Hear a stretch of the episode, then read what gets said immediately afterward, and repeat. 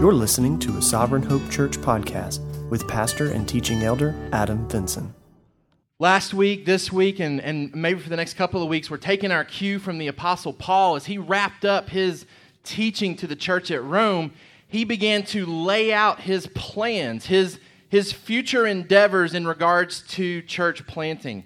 Um, and he begins to communicate that to the church at Rome and how they fit into this global plan that he has um, as he's ministering to churches that he's already planted, as he has future focus of, of moving into areas where Christ has not yet been named, he begins to communicate these plans and, and, this vision for his ministry and his future. And so, taking a cue from the Apostle Paul, we're, we're stepping back before we jump into another book. So, normally we're, we're expository preaching each week through a book of the Bible, but before we jump into another book, we're taking some time to kind of step back and uh, look at our vision as a church and make sure that we're communicating that vision to you as church members here at Sovereign Hope. And so, for those that are visiting this morning, this is a great opportunity for you to, uh, as you're seeking a church family to be a part of, to really decide is this where I want to be? Um, do you fit in with where we believe God's leading us as a church family?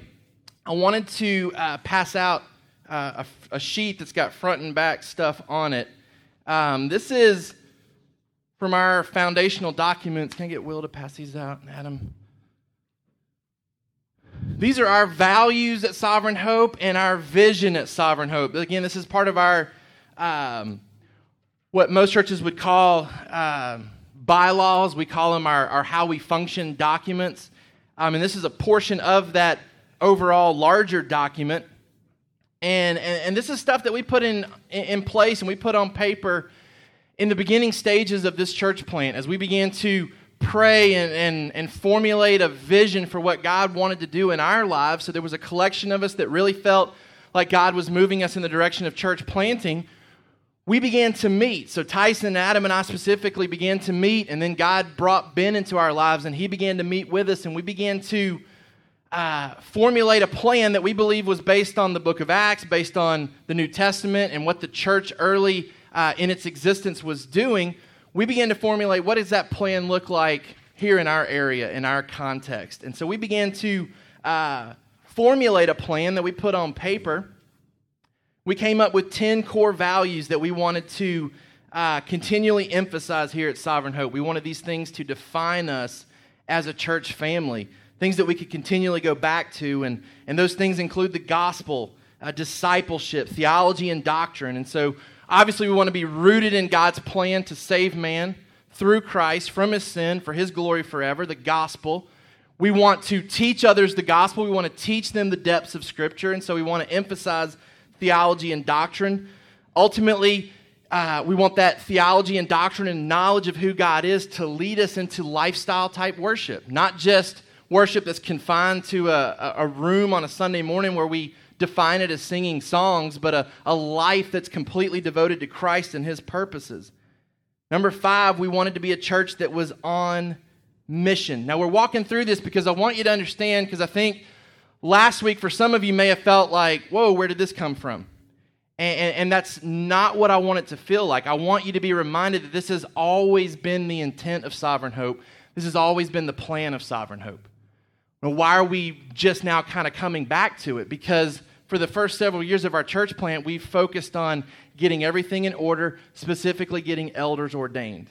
Because here's the facts. As daunting of a task, and we're going to look at the five goals again this, this week, but as daunting of a task as those goals are, they're certainly impossible with only one person serving as an elder of the church. And so uh, the focus has always been to raise up elders so that this could be a joint effort multiple men leading our church, shepherding our church, equipping the saints to do the work of the ministry. And now that God has raised up Adam and Tyson, it's time to get moving with the rest of everything that God's laid before us here at Sovereign Hope. The idea of mission there, we want to expand the kingdom of Christ by teaching people to live on mission for that kingdom, by spreading the good news of Jesus into every aspect of their lives. As a result of gospel ministry and focus, we want to see churches planted both in our area and to the ends of the earth. You see some of our other values there biblical leadership, elders and deacons We want to faithfully raise up both. So often in today's culture, it seems like churches have one or the other. And we wanted to biblically examine what both do within the church and make sure that our church was equipped with both of those uh, positions functioning properly. Unity and purity within our church. Family emphasis, where we're leading families. So, emphasizing uh, investment in the men of our church who turn around and lead their families. And then ultimately, all of us rallying around the idea of the second coming of Jesus, that, that there's urgency in what we're doing because Jesus is coming back. And, and so, wanting to constantly direct ourselves back to that hope that in the midst of the life that we live, the struggles of sin, the fight against sin, um, that, that Jesus is coming back. And so, we have that future hope, that future glory that we look to as a church family. And then on the backside, our vision, how that specifically looks within our church context. Why did we pick Senoia? We picked Senoia because we believed it was an area where it afforded people the opportunity to come and live in the surrounding areas. That there was job opportunities available where people could relocate here, uh, live in Peachtree City, Fayetteville, Griffin, Newnan, uh, find a place to settle in, and not have to travel too far to be a part of a church family. Senoia uh, for whatever reason, is claimed by a lot of those cities. Senoia feels like Newnan to a lot of people. Senoia feels like Peachtree City to a lot of people. It feels like Fayetteville to a lot of people. It butts up to all of those counties. And so it affords us kind of a central hub where we can, uh, we can start a base operation and then expand it to these other areas. Our vision, a great commission vision of thinking big. We've always wanted to be a church planting movement that seeks to lead the lost to Christ to build churches in the surrounding areas, and to ultimately send our members around the globe to make disciples of all nations. So, I wanted to begin this morning by just encouraging you that this isn't a, a, change of plans at all. This is now an emphasis of the plans that God placed on our heart four years ago that are just now able to really be carried out because God has established biblical leadership that can help carry those plans out. Okay? So as we get into it this morning, I want to um, kind of see how much you remember from last week. So in your notes there, you've got the five goals that we set as a church last week. I want you to, as best you can from memory, write down those goals. And if you weren't here, then you're obviously excused. It's an excused absence from this quiz. Um, but for those of you that were here, how much do you remember in, in the vision casting for sovereign hope?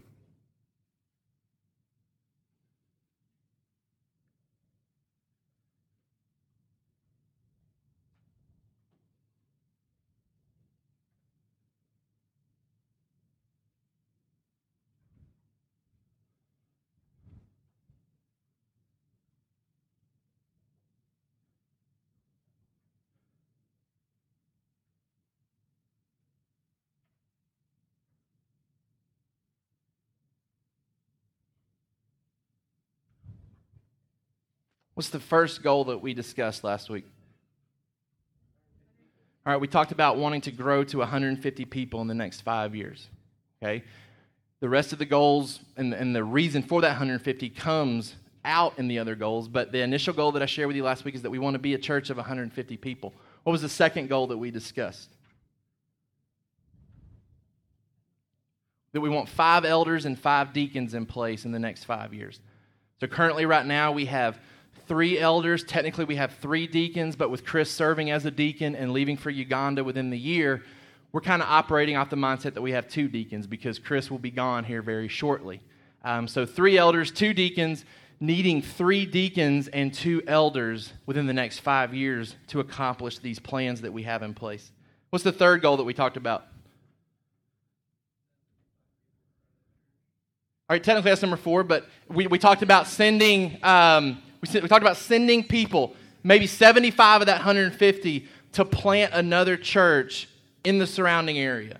So growing to 150 and then immediately dropping back to 75 or so and commissioning half of our church to go start somewhere else. All right? What was one of the other goals? Two left. All right, having our own local ministry that we start. Okay, so identifying some type of uh, compassionate need that exists in our area, something that's not already being done, meaning there's not another church that's trying to do this, but identifying some type of need in our area that we can uh, create something that helps meet that need. We develop some type of ministry, some type of mission, using people in our church, using the gifts in our church to be uh, externally focused and not just internally focused. So, a lot of our service opportunities are inwardly focused, wanting to really identify a way for us to get out of our church context and serve this community. Something that, that we start based on the Holy Spirit's leading in our life. And then the last goal that we discussed planting a church overseas, sending six to eight church members to plant um, what we termed Sov Hope International last week. You know, planting a, a, a church overseas that is started by people within our church. So, so having a local focus where we're trying to multiply, but then also taking that multiplica- multiplication overseas as well and planting a church on the foreign field. Now, let's look at these a little bit more in depth, and then today we're going to focus specifically on obstacles to these plans, things that will hold us back from accomplishing what I believe God has for us moving forward. The 150 number um, has, has really been a number that we've talked about since the beginning, and you may not be aware of that, but that was a number that we kind of identified early on we bought 150 of these chairs. Now, they're not all in here right now, but we have some in storage. But that was the number we looked at as we looked for chairs on Craigslist. We wanted 150 because we anticipated that number when we first moved here. As we looked for a location, we, we strived to find a place that would fit 150 people. And it can be done. As we began to move in here, we, we, we looked at it and made sure that when the time became necessary that we could fit 150. Now, it's not ideal and it's not comfortable, which is why we moved 75 of them out of here very quickly when we reached that number. But this facility will hold 150 people, which means technically we never have to leave this building. Um, the other reason for never wanting to get above 150, we talked a little bit last week. We recognize that there are a lot of big churches in this area that are doing things great that people can be a part of. There aren't a lot of small churches that want to stay small but want to be very active in kingdom building.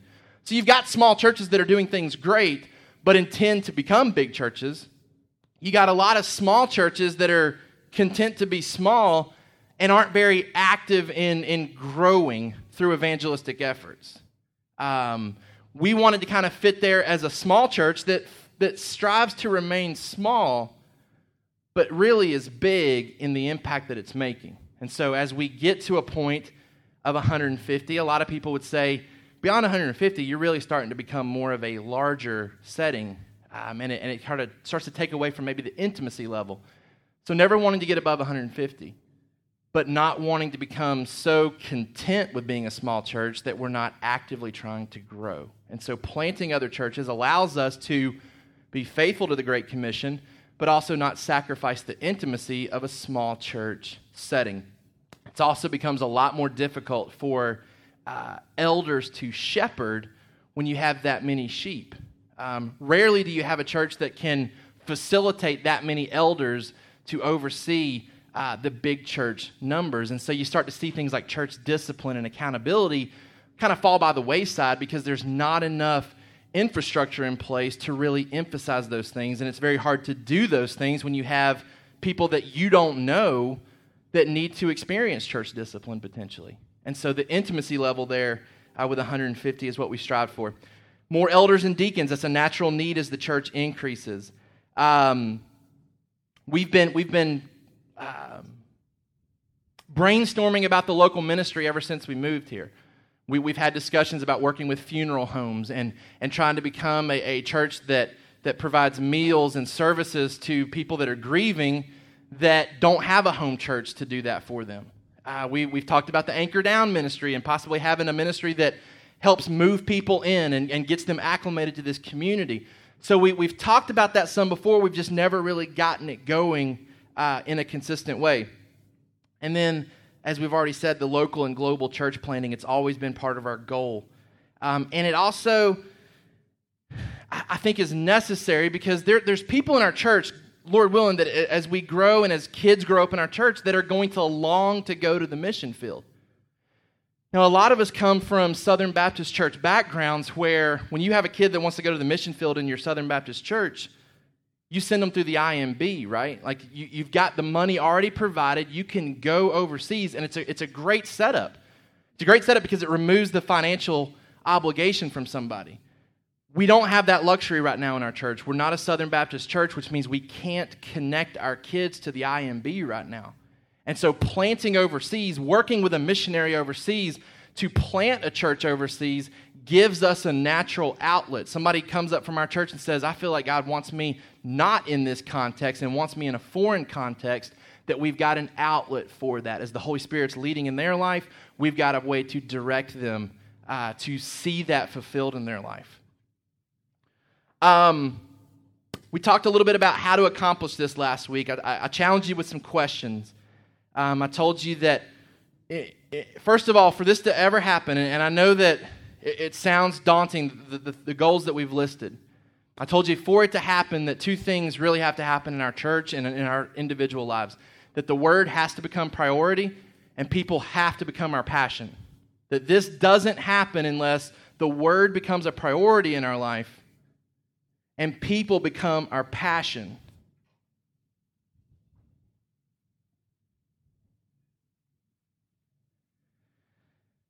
Now, I want to remind you, too, from the book of Romans. So if you have your Bibles, turn to Romans 16.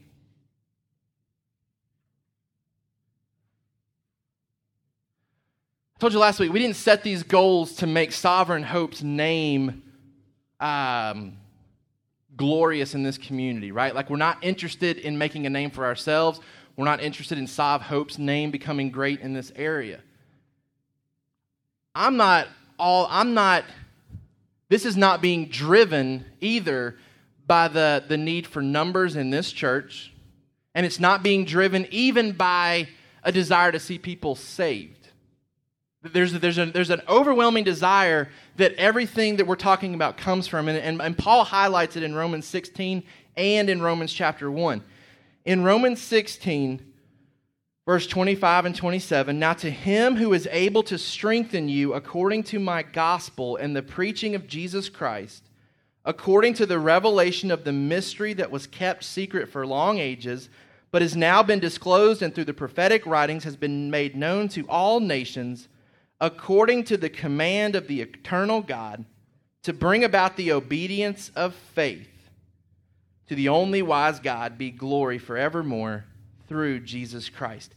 He highlights salvation there, salvation of the nations. He highlights sanctification, bringing these people to the obedience of faith. But there's an underwhelming goal there that he, that he tacks on at the very end that's really the entire goal.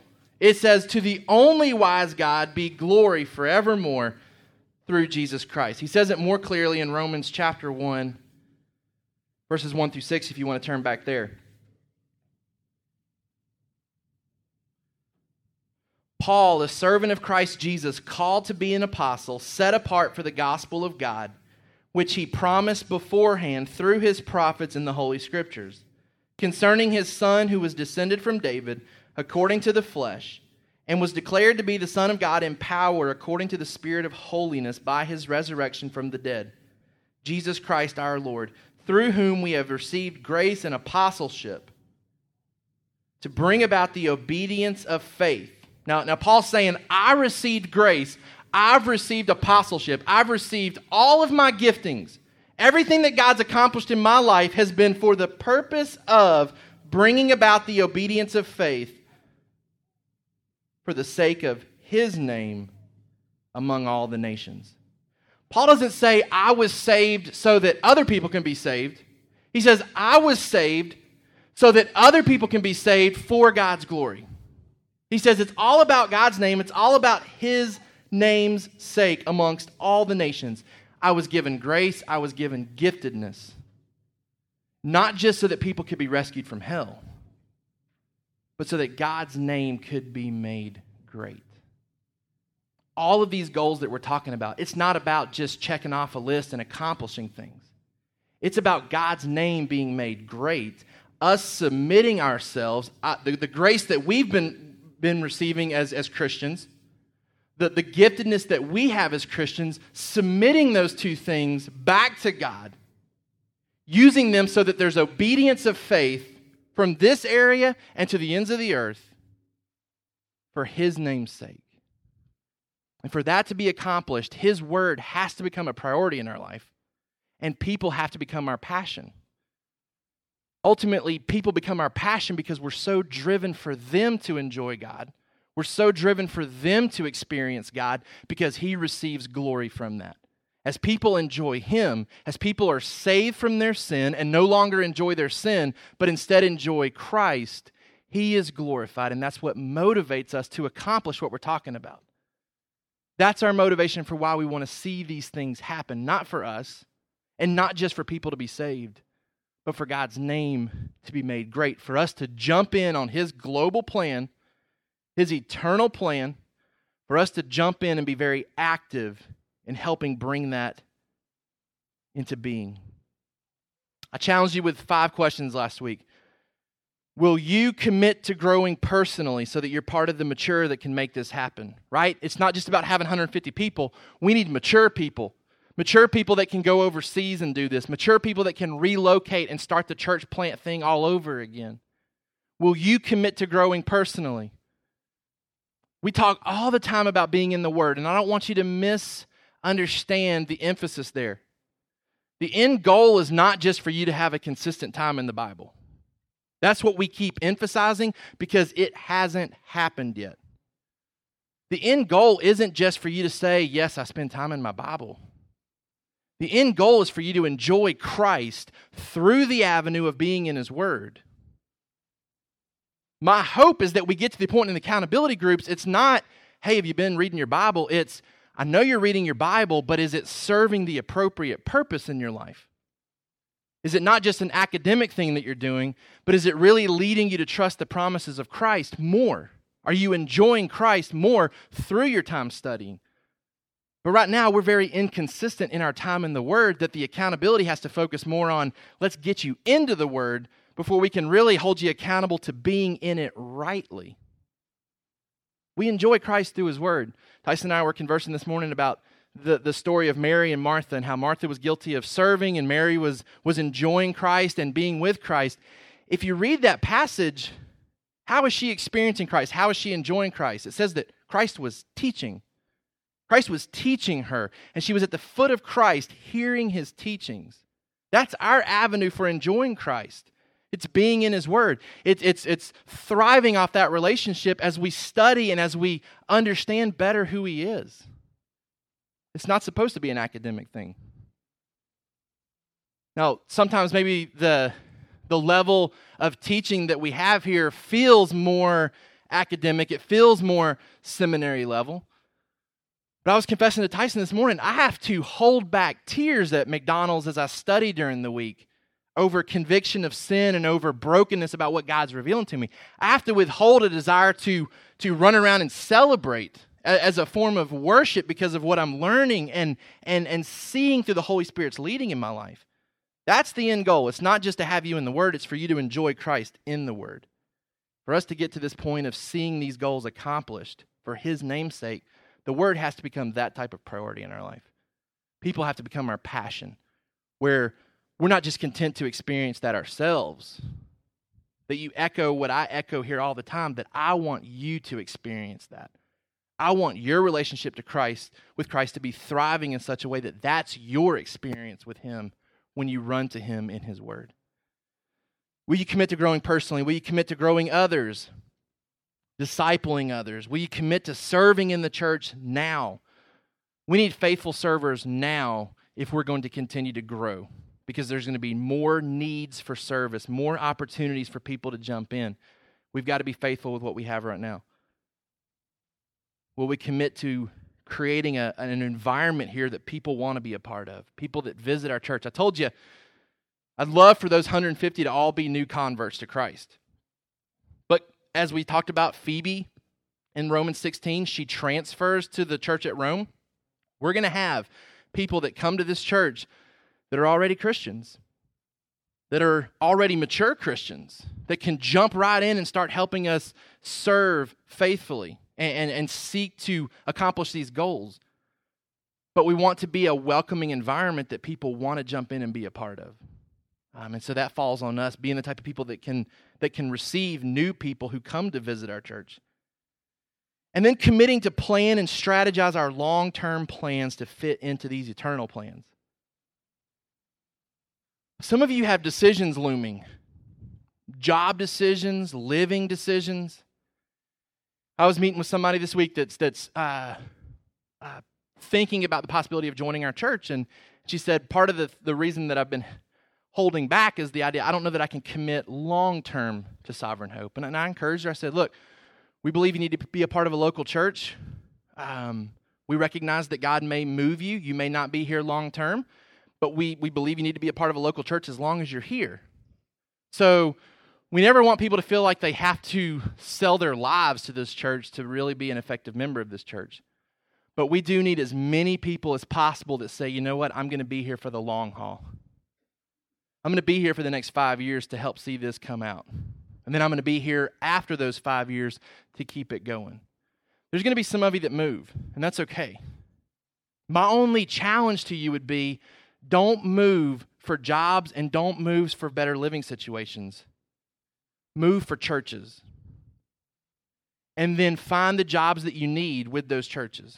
I had I had such a, an encouraging conversation, and I hate that Joe Vincent left because it was with his family. So Joe and Sarah, my cousins, I was over at their house. This was several years ago, and their oldest, Sarah, Vin, uh, not Sarah, um, Mary Vincent, was looking to go off to college. She was looking to go to dental school, and so we were talking about where you're going to go. And uh, one of the places that she was looking at going was UNC, and so we were talking about the program. And um, I, I asked her and her mom. I said, "Well, what's ultimately going to help you decide which school you're going to?" And she said, "Well, we're we're going to visit churches in the area." Like, we're not picking a school unless there's a solid church to be a part of.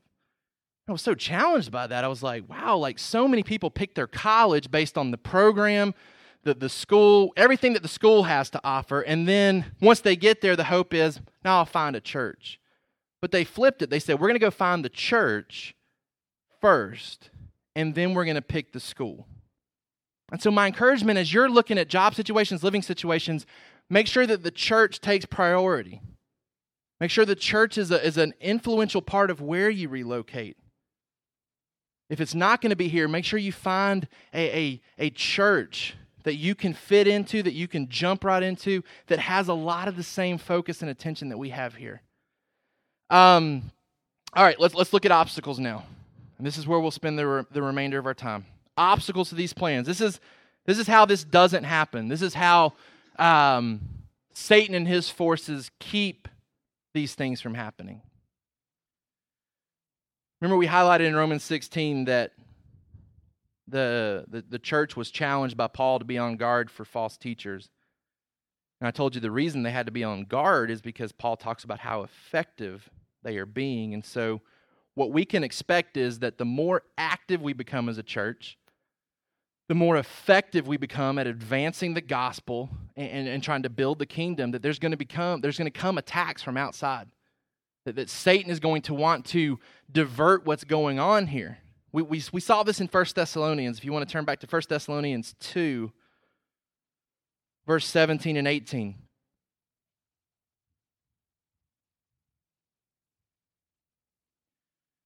First Thessalonians 2, 17 and 18. You'll remember Paul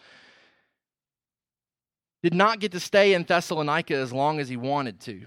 Remember, he was pushed away by persecution. There was, there was anger towards him and the gospel message. And so he and his companions had to flee, but the intent was to always come back and finish, to finish the discipleship, to, to help continue to establish that church.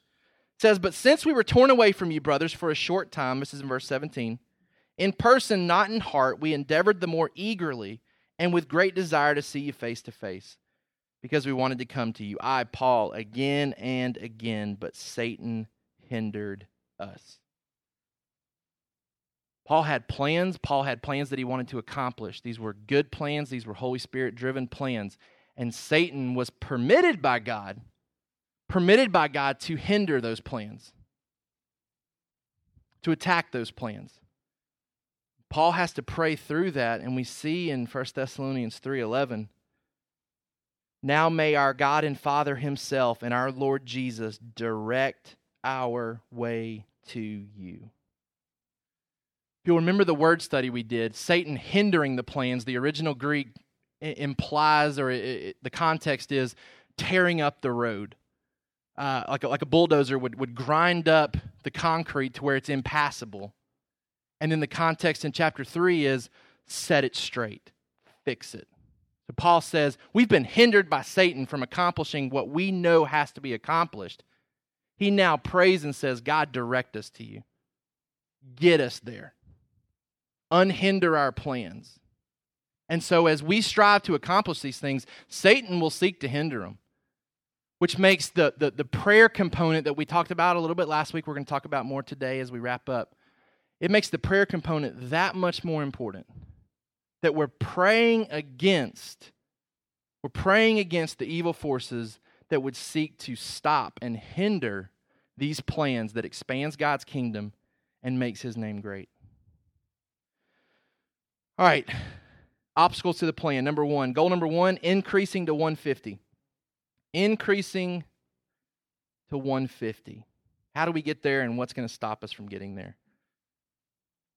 As I was thinking about the 150 and just thinking about, well, how does our church get there? How does our church grow to those numbers? I was driven back to the book of Acts. And, I went to the book of Acts because I wanted to see what it was that was causing those early churches to grow. And, and obviously, the Holy Spirit was, was moving mightily. Um, and, and, that's something that we can't control. So, the, the Holy Spirit and, and God's plans, those are factors that we can't control. The Holy Spirit's going to do what He wants to do through our church. So, I wanted to look at the human component. What were the, what were the apostles and the original church planters doing?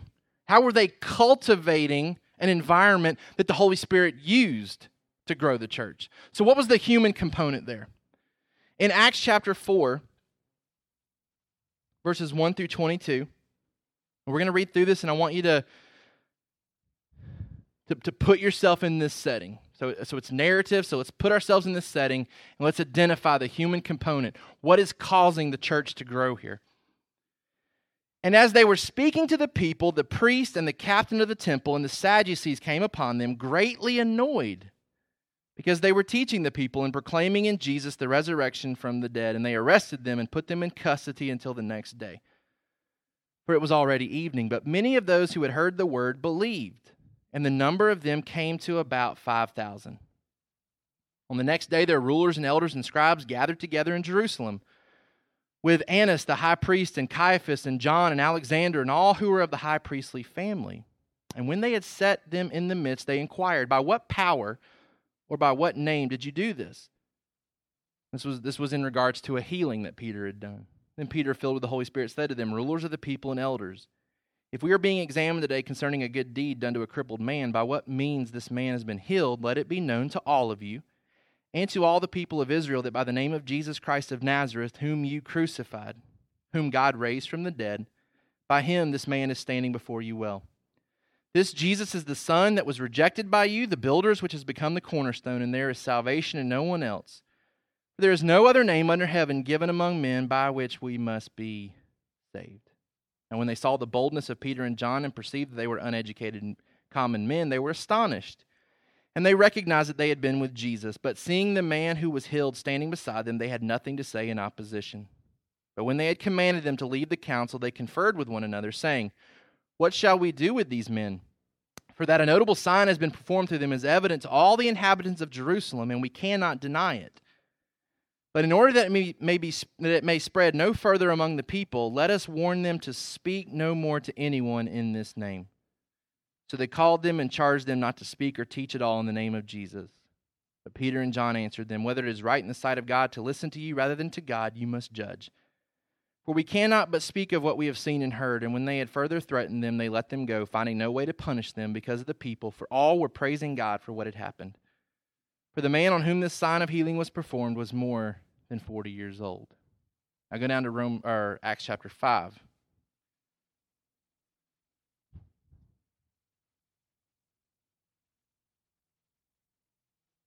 Verse 12. Now, many signs and wonders were regularly done among the people by the hands of the apostles. And they were all together in Solomon's portico. None of us, none of the rest dared join them, but the people held them in high esteem, and more than ever believers were added to the Lord, multitudes of both men and women. So that they even carried out the sick into the streets and laid them on cots and mats, that as Peter came by, at least his shadow might fall on some of them. The people also gathered from the towns around Jerusalem, bringing the sick and those afflicted with unclean spirits, and they were healed. Verse 17 high priest rose up and all who were with him. That is the party of the Sadducees. And filled with jealousy, they arrested the apostles and put them in the public prison. But during the night, an angel of the Lord opened the prison doors and brought them out and said, Go and stand in the temple and speak to the people all the words of this life. And when they heard this, they entered the temple at daybreak and began to teach.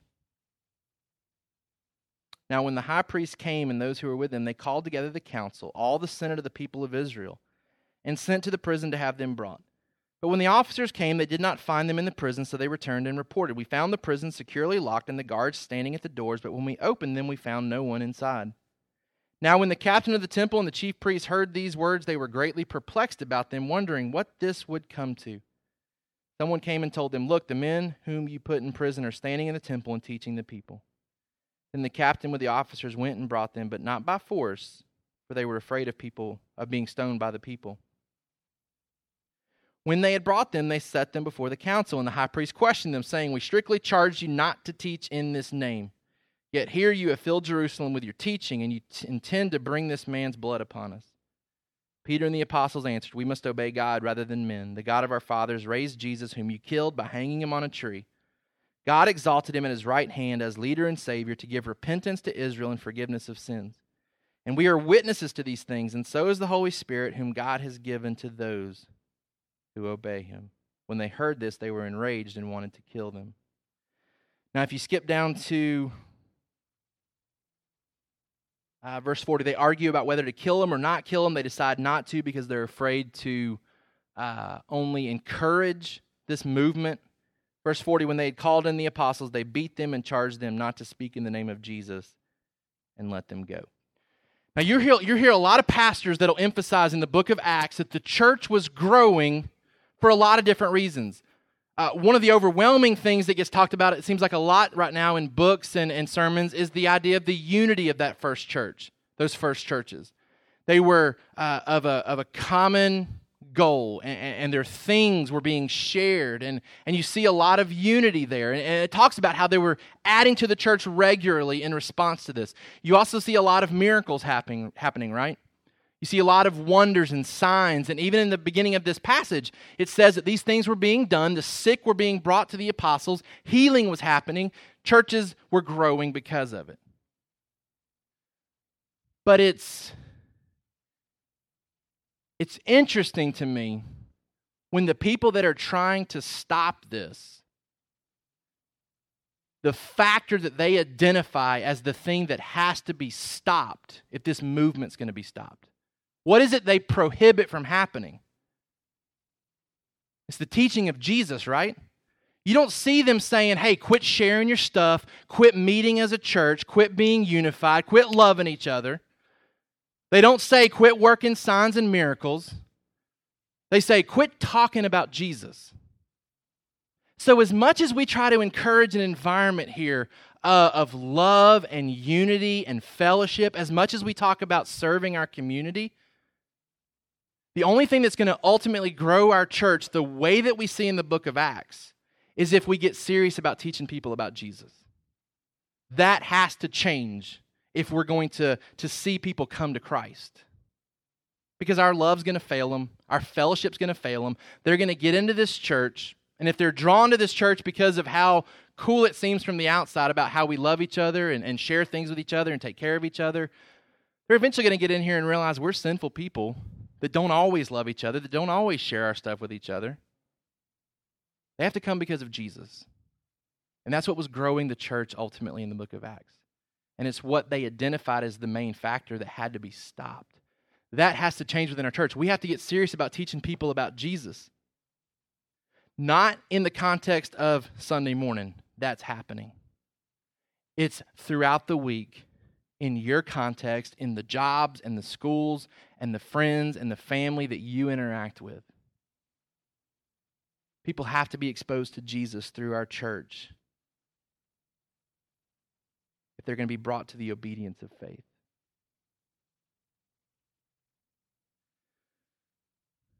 Hundred and fifty people sounds like a lot. But I think in Tyson's group, Sarah brought up a point. I looked at our membership rolls today. Okay, we sit right at 50 people. When everybody's here and we don't have any visitors, it's about 50 people. If you do the math, that means if everybody in our church leads two people to Christ in the next five years, then we're at 150 people. So if, if your responsibility becomes, I need, to, I need to share Christ with people, I need to see two people come to Christ, then it becomes a lot more manageable, I think. I would even like to say, let's go one step further. Let's just have you win one person to Christ, disciple them to where they turn around and lead one person to Christ. We still get to 150 people, but now we've got more than just 50 that are committed to evangelizing and seeing people saved, right? We have 100 people. We have 100 people that, that have been won to Christ that are seeking to see more and more people saved. 150 sounds like a lot, but it's, it's doable, it's manageable. But even in trying to manage it and, and, compartmentalize it, it doesn't happen without the Holy Spirit. It doesn't happen without us praying for this and relying on God to do this. But I want you to not feel like we're, we're putting something out there that's so unattainable. Because if we bring it back, I would hope that most of us would say, I should be able to lead two people to Christ in five years. Based on how active I want to be with sharing the gospel. But we have to be serious about teaching Jesus. We have to be serious about communicating Jesus for people to respond to Jesus. Secondly, raising up the five and five five elders and five deacons. Why is this important? Why, why does this need to be something that we're striving for? Something that Paul strived for in Titus 1 3.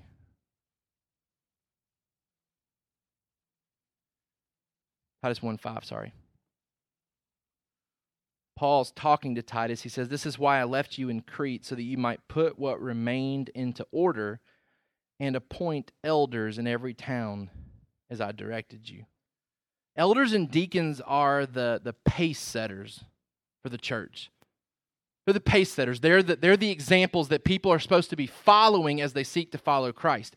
They're the human examples of what it looks like to live for Jesus in that context. And we need those people. We need five elders, we need five deacons because we need to be able to send them to our church plants so they don't all stay here. We need those people. We need that reserve to be able to send overseas, to be able to send to Newnan, Peachtree City, wherever we end up planting another church.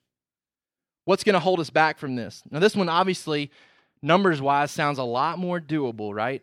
Like we only need two more elders three more deacons. If we get lucky, somebody joins our church that's already qualified.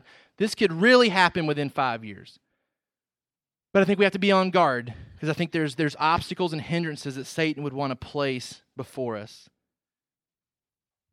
Two things. One, sin and temptation that would ruin the mature and stunt the young.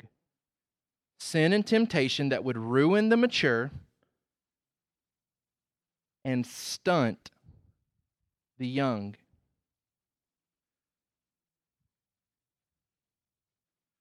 First Corinthians 9 27. But I discipline my body and keep it under control, lest after preaching to others, I myself should be disqualified.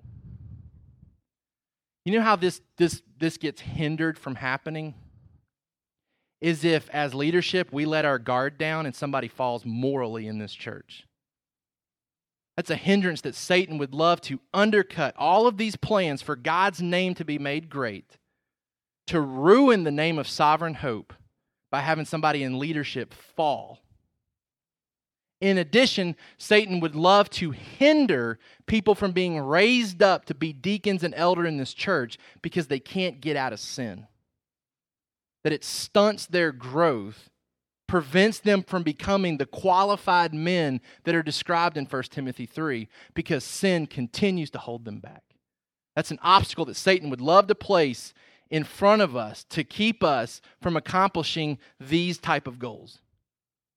To ruin the, the mature, to devastate us with moral failure, and to stunt those that are qualified to grow up in our church and be these type of men, but sin holds them back. This is where the prayer component comes in. As church members, we desperately need you bathing our leadership in prayer constantly. We meet as male leadership as accountability because it's so necessary for us as leadership to be protected from sin. But our accountability group's not enough. We need our church family praying that God would protect us and guard us from the attacks of Satan.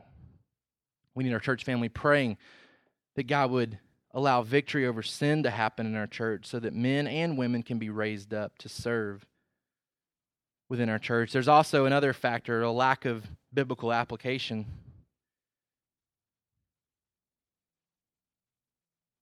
Hebrews chapter 5, verse 11. About this we have much to say, and it is hard to explain since you have become dull of hearing. For though by this time you ought to be teachers, you need someone to teach you again the basic principles of the oracles of God. You need milk, not solid food, for everyone who lives on milk is unskilled in the work, word of righteousness since he is a child. But solid food is for the mature, for those who have their powers of discernment trained by constant practice to distinguish good from evil if we need people to be raised up in our church that can teach as elders, the best way for Satan to prohibit that from happening is to keep the men in our church on milk and not meat. It's to keep them inconsistent in their time in the Word, to keep them unfaithful in their areas of service, to where they, they linger in a state of immaturity and never grow up in their faith. They can't be counted upon to teach this church because they're not qualified to teach. That's an obstacle that we have to overcome sin, temptation, and a lack of growing up in the faith. We've provided an environment where you can grow, but responsibility still falls on you as an individual to grow, to submit yourself to what the Holy Spirit wants to do in your life. Some changes that I think have to happen for this to, to be a result in our church, the five and five.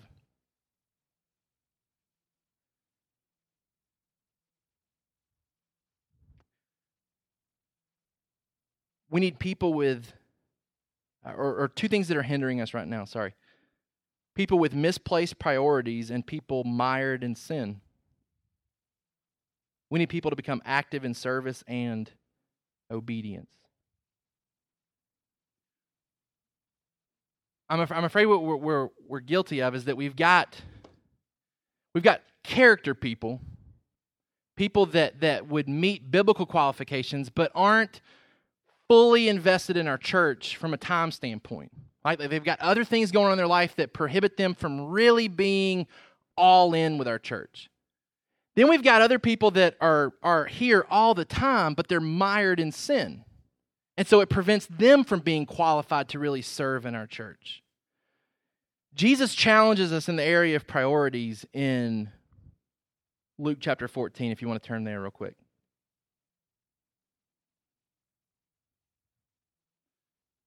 Luke chapter 14, verse 25.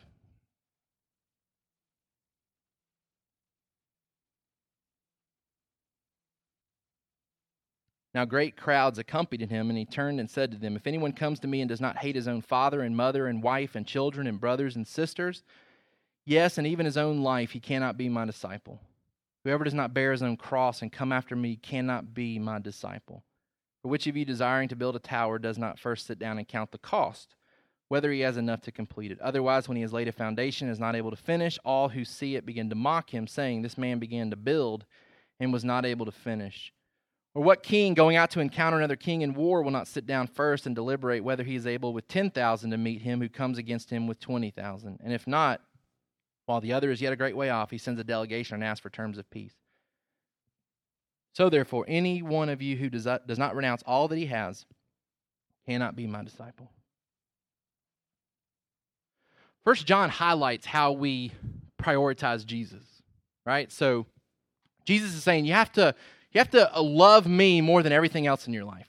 The, the word hates used there, but really the context is, is you have to love everything else less than you love me. And then First John gives us insight into how we love Jesus. We love Jesus through loving the church and through loving the brothers and sisters in Christ.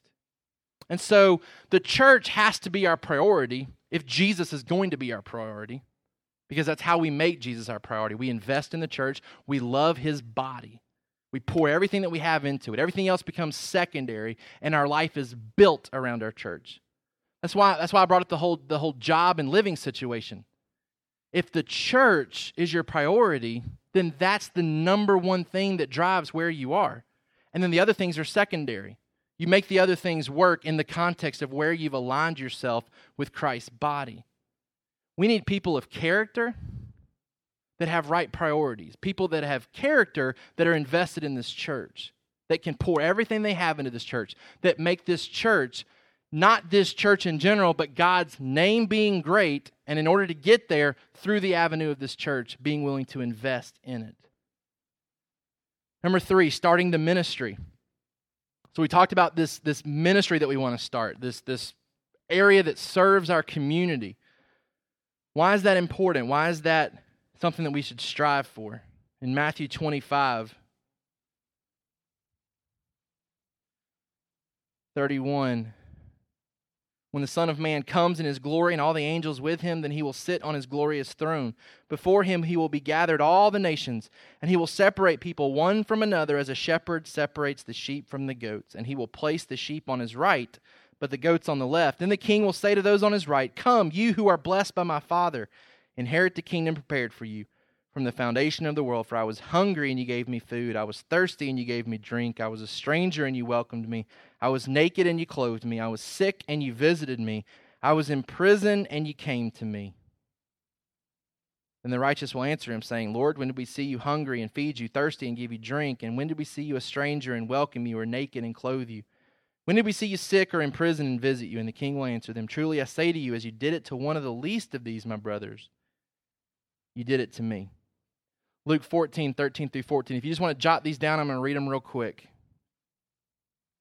But when you give a feast, invite the poor, the crippled, the lame, the blind, and you will be blessed because they cannot repay you. For you will re- be repaid at the resurrection of the just. James 127.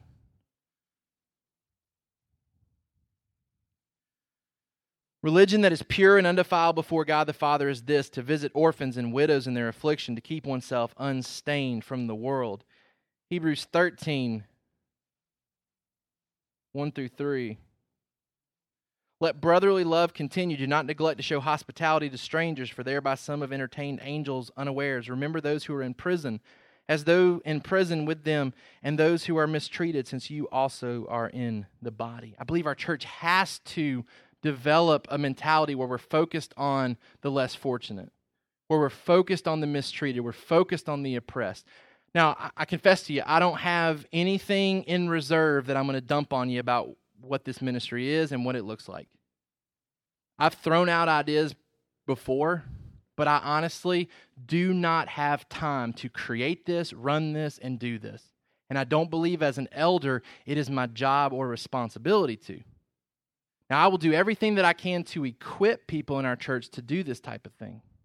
But it necessitates, and I shared with you last week, it necessitates somebody stepping up and saying, I may not know how to do this, but I'm committed to figuring out how to do it. I told you last week, I don't have a clue how to be a principal, but they asked me to be the principal, and I said, I'll figure out how to do it. God called me to church plant, and I said, I don't know how to do that, but I'll figure out how to do it. It's just a mentality that you have to develop that says, I don't know how to do it, but I'll figure out how to do it. For us to have this type of ministry where we're seeking to reach uh, those that need our compassion, that need our love, it's going to require somebody stepping up and saying, I'll get it done. Identifying something in this area that we can jump into. And I think it, it gives us the proving grounds that we need to know that we can do this overseas as well. We identify something that's not being done here and we make it happen because when we get overseas, there's probably not going to be anything being done where we are. And we're going to have to make a lot of things happen. Number four, Sov Hope 2.0. That's our church in this area. Why, why do that? Why not just continue to build a bigger church? We talked about a lot of people looking for the small church environment, but the more we multiply churches, the more service opportunities it creates, right? Like you come to a big church that, that everybody's already kind of doing what needs to be done, and you just end up being a, a seat filler. By moving people, it creates more service opportunities that people in our church that are gifted can jump into and not just sit back and say, well, it's already being done.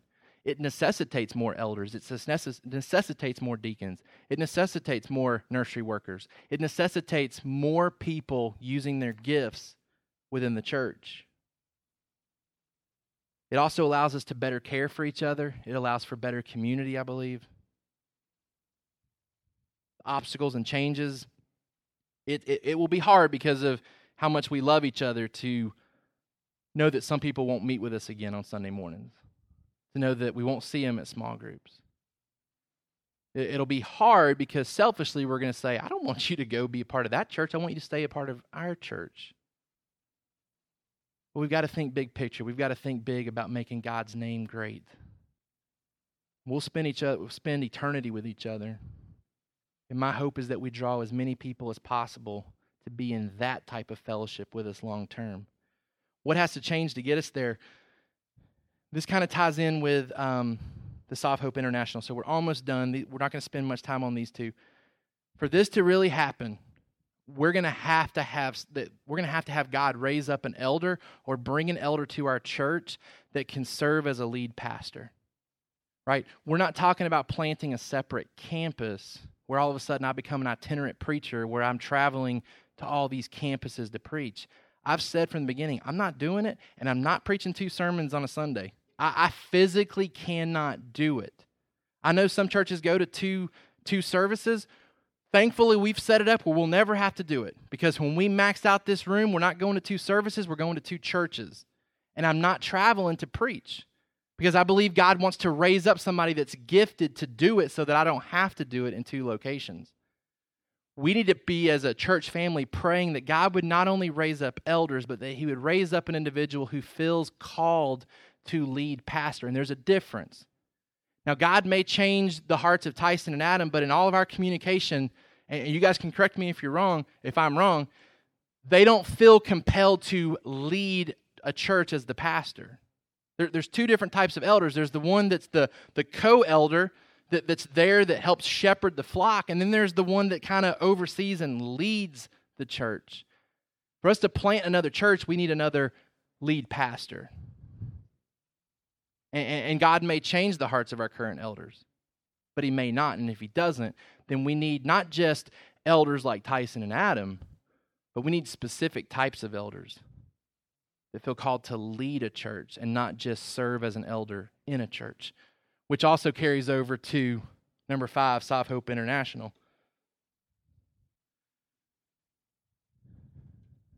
We need somebody to go over there and be the, the lead pastor of that church plant.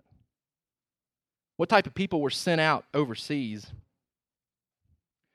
In Acts 11, Paul and Barnabas are actively sharing the gospel and are actively serving out of their church. Acts 11, 19. Now, those who were scattered because of the persecution that arose over Stephen traveled as far as Phoenicia and Cyprus and Antioch, speaking the word to no one except Jews. If you skip down to um, Verse 22 The report of all these salvations came to the ears of the church in Jerusalem. They sent Barnabas to Antioch. When he came and saw the grace of God, he was glad. He exhorted them all to remain faithful to the Lord with steadfast purpose. Get down to 25. So Barnabas went to Tarshish to look for Saul, and when he had found him, he brought him to Antioch. For a whole year, they met with the church and taught a great many people. You know what Barnabas and Paul were doing before verse um, chapter 13, verses 1 through 3? Skip over to chapter 13. 1. Now there was in the church of, at Antioch prophets and teachers. Bunch of names there. Verse 2 While they were worshiping the Lord and fasting, the Holy Spirit said, Set apart for me Barnabas and Saul for the work to which I've called them. After fasting and praying, they laid their hands on them and they sent them off. These two guys get sent out as missionaries from this church. And the reason they're chosen, the reason the Holy Spirit has these two men called out, is because they were already doing it.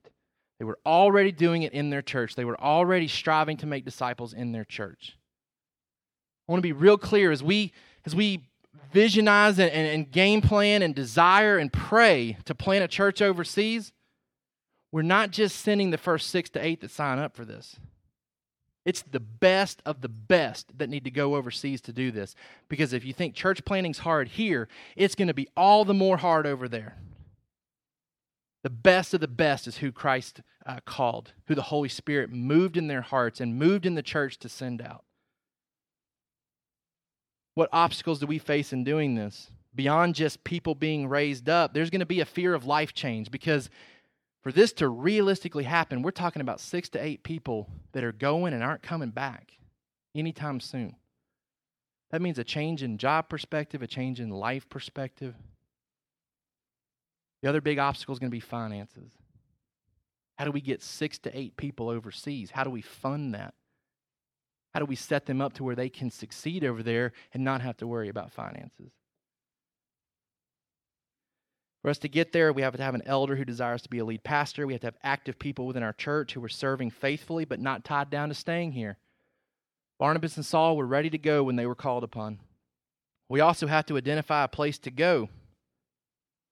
That's something that has to, to come about in the next five years. Most people don't just sign up and say, I'll go without having a little bit of information, a little bit of detail. We need finances to send people, and this is where everybody participates. We need people working hard and giving much to send these people. Last verse we'll read, Ephesians 4:28.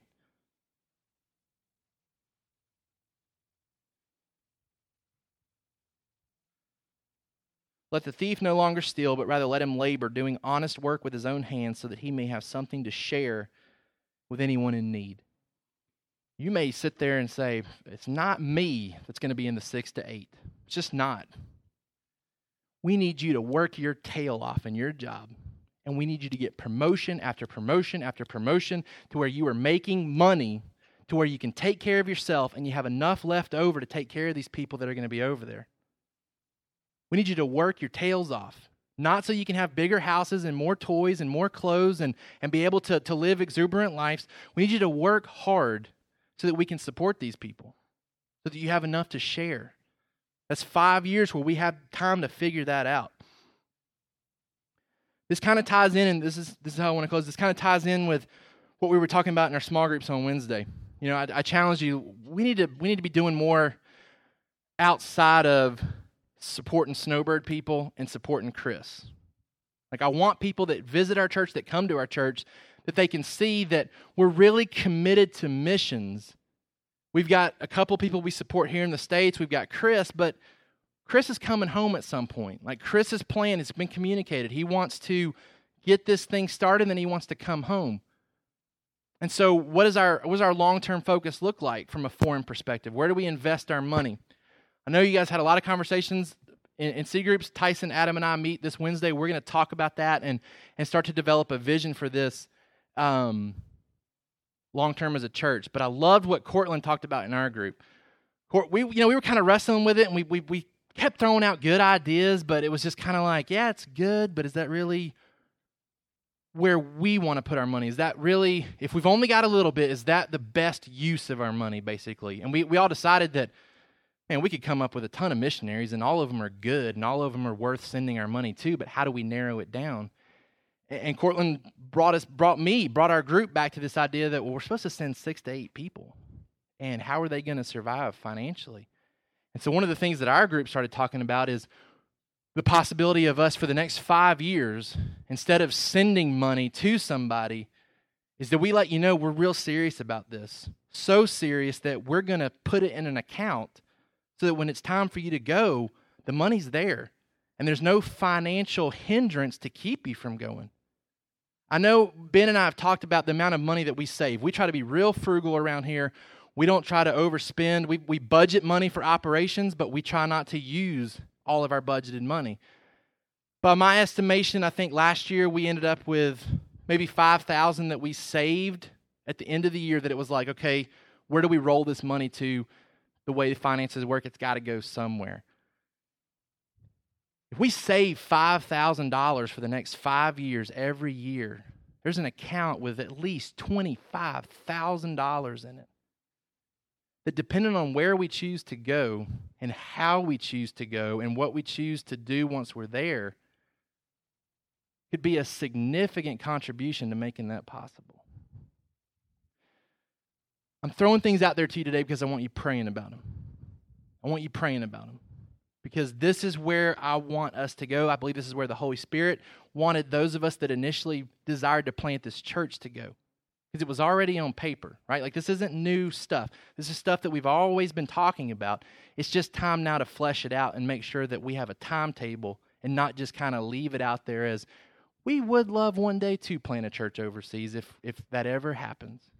No, it's we really want to plant a church overseas and we want to do it in the next 5 years. We're going to get real urgent about doing it. I told you we weren't going to read anymore, but we're going to read one more verse. And this is how we're going to pray because I want you to pray as we leave today. Romans 15:30. Taking our cue from Paul. Paul lays out all these desires and plans for the church at Rome. I want to do this. I want to do this. I want to come to you. I want you to give me money so I can go to Spain. People that have never heard Jesus, hears about Jesus. This is my plan. This is my big picture plan, my vision, my future. This is what I want to happen. Verse 30 I appeal to you, brothers, by our Lord Jesus Christ and by the love of the Spirit, to strive together with me in your prayers to God on my behalf. Paul says, Here's what I want to do. Here's what I'd like to see accomplished through my life. It doesn't happen if you don't participate in prayer with me for it. We have to ask God for it. We have to ask God for it. And, and, and I think this I think we're this is such an appropriate way to wrap up what we've talked about in Romans. Paul lays out plans. This is what I want to do. This is what I want to accomplish in my church planting. We're striving to do the same thing. Both would not have happened, will not happen, if it's not bathed in prayer, if we're not fully reliant on Him accomplishing it through us. So I want us to bow our heads and, and close our eyes, and, and this isn't an invitation time. But I want to give you an opportunity to, to pray, and I want to walk through these five points. So I want to give you some time to pray, and then I want to pray over us about these goals. Bringing it all back to what Paul says in Romans 1 that we're striving for these things. We're striving for the salvation of people that leads to 150, that leads to more elders and deacons, that leads to more church plants. We're striving for these things so that God's name is made great. I want you to pray for the the growth of our church. That as a church family, we would be serious about teaching Jesus so that our church grows, so that the kingdom of God expands.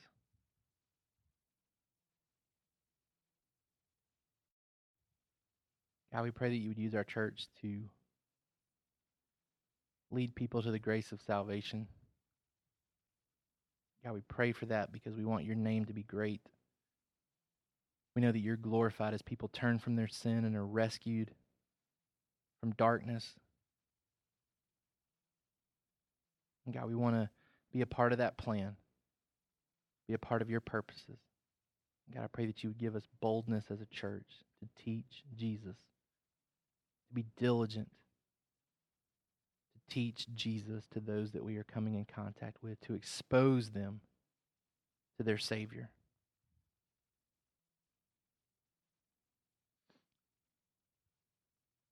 I want you to pray for our current leadership and for God to raise up further leadership that would allow us to accomplish these things. And God would raise up men who would function as elders, specifically lead pastor elders. God would raise up men and women to serve as deacons within our church as well.